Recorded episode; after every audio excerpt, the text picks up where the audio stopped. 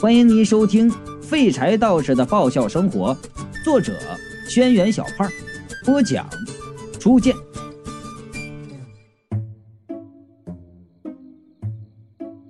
军官无奈的看着他们，估计是已经看出这几个人啊啊是来做卧底，完全不够格啊，就是不知道该马上枪毙他们呢，还是放了他们。一手摸着头，用疲惫的声音说道。把他们都关起来，明天带回市里盘问。就在这时，传来了一个清脆的声音：“到底发生了什么事了？”随着那个声音，走进了一个穿着白色连衣裙的年轻女人。吊死鬼！我一下就激动了，吊死鬼孔婷终于出现了。孔婷这时候那水灵的，像朵滚着露珠的花儿啊，一脸的天真无邪，一看就是被孔将军捧在手心里呵护大的。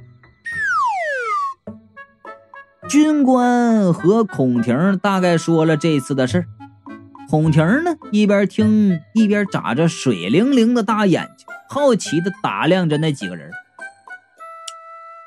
我越看越可惜呀。啊你说这么好的一个姑娘，最后被折腾成那副模样，越想越心酸呐！暗自下定决心，这次我一定要成功的救下她。小姐，这里太危险，我们上楼吧。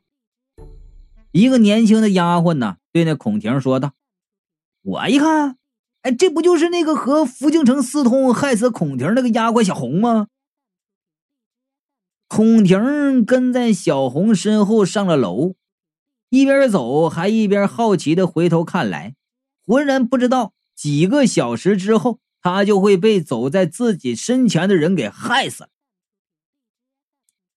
那军官押着吴玉四个人进了另外一间屋子。男人头呵呵呵呵的说：“呀，呵呵呵，呃。”这个小姐还是一样漂亮，哎，一看到她我就觉得亲切。小鬼呢，在旁边默默的点头啊。我就说了，孔婷今天晚上会被人给害死。为什么？男人头和小鬼都惊讶的看着我。我要救他呀！我问他们，你们能不能帮帮我呀？男人头就说了。你忽然这么说，难道有人要暗杀孔小姐？就在这时啊，小红又从楼上走下来，对守在楼下的军人们就说道：“我给小姐准备点吃的。”然后从侧门走出去了。坏了，我想啊，他就是在这时给孔婷水里下了药的。我想到二楼去告诉孔婷啊，不要喝小红给的水，但是外面有军人看守啊，如果我贸然冲出去，肯定会被他们给抓住了，稍有闪失，孔婷又被害死了。小红很快端了一个托盘从侧门进来，托盘上放着几盘糕点和一壶水。军人把小红拦住：“今天小姐吃的什么呀？”就是那壶水，我指着那壶水对男人头和小鬼说：“那壶水被下药了。”男人头和小鬼对视一眼，然后问：“真的吗？”“对。”我着急的问：“呢，你们能不能帮我避开那些军人，让我到孔婷房间里去救她呀？”男人头就说了：“如果被他们发现我在这里。”他们可能会叫道士来驱鬼，到时候我们就麻烦了。而且，万一你骗我们怎么办？我也不知道该怎么向他们解释啊，只能直接的问：“哎，你们觉得我像是骗人的人吗？” 嗯，男人头和小鬼齐齐的点头啊，我差点没被他们给气死。不过。虽然你看起来不是什么好人，男人头说了，我的直觉却告诉我，我可以相信你。听到这话，小鬼儿也在一旁点头。我的精神一下子振奋了。哎，那你们是？我们就帮你一次吧。男人头说道：“如果能救孔小姐一命，被道士赶走就赶走吧。”我心里是一阵暖流啊！这会儿人多了，比我刚开始孤军奋战的时候强多了。男人头就说了：“外面的军人太多，不好避开。哎，这样吧。”我吊着你从窗户飞出去，飞到二楼，然后从孔小姐的窗户飞进去。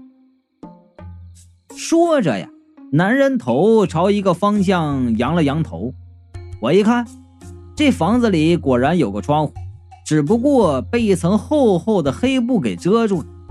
但是啊，在我的小二楼里，那个窗户被一个旧家具挡住了，我竟然都不知道啊！我打开窗户，屋子里终于有了点光亮。我说道：“好，了，那你吊我出去吧。”然后就站起来。这个时候啊，我的身体已经全部长出来了。一站起来呢，男人头和小鬼都得抬头看我。男人头痛苦的扭过头道：“你们外国人的身体怎么长得这么快呀？再快也不能这速度啊！”男人头苦着脸就说道：“这样我可吊不起你，说不定一使劲儿，你的皮都被扯掉了。”小鬼看看我们，又看看外面，然后消失了。我左右一张望啊，看到地上有把斧子，捡起来塞到男人头的嘴里，说道：“把我头砍下来，然后你叼着我的头上去。”男人头是张大着嘴，呆乎乎的看着我，斧头啪的一声掉在地上。这时，小红已经和看门的军人说完话，转身上楼了。男人头道：“那你不就死了吗？你是想变成鬼去救他？哎，死不了！我没时间和他解释了，再次把斧头递给男人头，大叫道：‘快呀，来不及了！这是这是为了孔婷啊！’”小鬼又出现了，啊，抱着个啥就看着我们。男人头终于狠下心，眼含热泪，咬着斧头朝我脖子就砍过来了，一刀没砍断，就卡那块儿。我只好握着斧头和男人头一起用力，两个人扯锯一样来回的磨呀。我全身上下就脖子上有点新鲜肉，全给磨没了，把我给疼的。好不容易呀，我们终于齐心协力把我的头砍下来了。砍完以后，我和男人头都累得跟狗一样吐舌头。我以后，男人头啊，呼哧呼哧的喘着，出气就说道：“哎，哎呀，我以后绝对不杀人呐！呃，太累了。能让你明白这个道理。”我也算是做了功德一件事了。我一转眼看见小鬼手里抱着个东西，然后就问：“你你这抱着啥呀？”小鬼儿把那东西给我一看，原来是套军服啊！原来我是可以穿着军服的，伪装军人上楼去呀。可是你都偷来了，干嘛不和我说话呀？在一旁看着我们费老劲儿砍头呀？我愤怒的说不出来话呀！男人头叹了一口气，对我说道：“哎，算了，我们走吧。”然后呢，叼起我的头发就飞出了窗户。因为砍头这块耽误了太多时间了，所以男人头飞得很快，一下子就飞到了二楼。但是出乎意料的是，二楼的窗户是关着的。孔婷正坐在桌前，托着腮，不知道在想什么。满桌子的饭菜看起来一点都没动。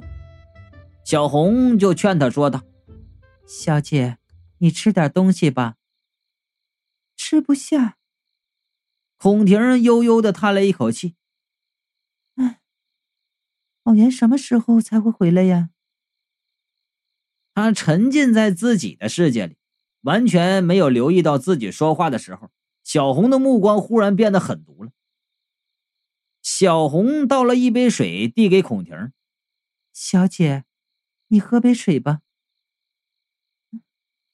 好吧。”孔婷悠悠的叹了一口气，接过了水杯。我高声叫道：“就是那个！”男人头也急了，着急的甩着头。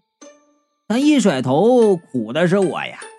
我跟悠悠球一样被他甩来甩去，脸不停的砸在窗户上。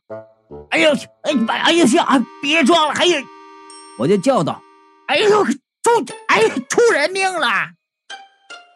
出人命了！”屋内两个人的动作都停了下来。小红忙跑过来，打开窗户往外看，正好男人头一甩，嘴一松，我就被甩到小红的脸上了。小红一愣啊，下意识的接住我，然后吓呆了。我就说呀：“哎呀，谢谢啊！”我脖子上的血呀，顺着他的手指滴滴答答的往下流。孔婷站起来就问道：“怎么了，小小姐？”小红颤抖着抱着我的头，转过身就说道：“你你你你你你你你看。”还会说话！哎呀，是个人头啊！孔婷笑着说道：“不要怕了，我奶奶在我小的时候经常给我讲一个温馨的睡前故事，像红色绣花鞋、水晶骷髅头之类的，我一点都不害怕。”那那不是你亲奶奶吧？你看，孔婷指着我说道：“她只有一个头，多可爱！”一点都不可怕吗？不愧是吊死鬼啊！我欣慰的朝孔婷笑了笑。一点不。孔婷看了我一眼，忽然眼一翻，吓晕过去了。我一下子就郁闷了。啊，你看到人头都没害怕，看我一笑你就吓晕了？你讲理不？小姐。小红举着我，轻声的问道：“孔婷是一动不动啊。”小姐，小红又问了一句。孔婷依然没出声，看来真的是晕过去了。小红被我吓得本来是浑身发抖，见到孔婷晕倒了，反而不抖了，低下头看着我，然后呵呵呵的笑了。我想，坏了，不是给吓傻了吧？谁知道那小红竟然激动的说：“真是老天助啊！不用我下药，你自己晕过去了。”我一愣，嗯。小红看着我，感激的说道：“啊，虽然我不知道你是谁的头，但是谢谢你。”不对呀，啊，不是这个理儿啊！我不是来帮你的，我就说了，不许杀他。但是小红完全不理我呀。直接把我扔地上，从怀里掏出绳子就奔孔婷去了。完了，我把球射进自己家门了。我着急呀，但是此时只有一个头，没办法自由行动，完全不能阻止小红。就在这时，小鬼出现了，他张开双手挡在小红面前，但是小红看都没看他，毫不犹豫的从他身体上穿了过去。男人头挡在孔婷面前，不许杀他！小红是一挥手就把男人头给打飞了。你说你有这个勇气，做什么不能成功？为什么一定要杀人呢？小红把绳子缠上孔婷的脖子，用力的拉紧。我想起楼下还有军人，马上就高声喊：“来人呐！救人呐！”闭嘴！小红啊，松开了拉住绳子的手，以标准扔铅球的姿势拎着我的头就往窗户扔了出去。自从我的身体变成这样，我就像开了外挂一样，所向披靡。但是小红一下真把我给惊住了。这可真是末日到了，从二楼掉下去，我的头不得摔得粉碎，也得摔成弱智啊！这个，我的头在空中翻转，我晕晕乎乎的看见前面有一棵树。此时啊，我正冲着那棵大树飞去，只有这一个机会来了。我顶着翻天覆地的眩晕感，瞅准机会，一张嘴咬住了树枝。此时我离地面还有一些高度，而且下面是石子路啊，摔下去非得撞个血肉模糊不可。所以我狠狠地咬着树枝不松口。这段时间呢，称得上是度日如年。我咬着树枝儿，等着身体长出来，有躯干遮挡，我就能安心的下跳了。不知道等了多久。我忽然感觉周围像是被什么影响了一样，周围明明没有风，但是景物却剧烈的晃动起来。我眼前的树叶也开始扭曲，就像中间被夹了一层放大镜一样。坏了，我想，不会是咬树枝儿咬太久了吧？这么一想，我连忙闭上眼睛，大概过了一分钟才睁开。再睁开眼睛时，我惊讶的发现。我咬着那棵原本郁郁葱葱的树，现在已经变成了一棵枯树。虽然依然是晚上，但是刚才天空还是彩霞万里，这会儿天空压着一层厚厚的云，显然马上就要下雨了。原来刚才那个奇怪的波动，竟然是因为时间变化而产生的。现在这棵树已经完全枯死了。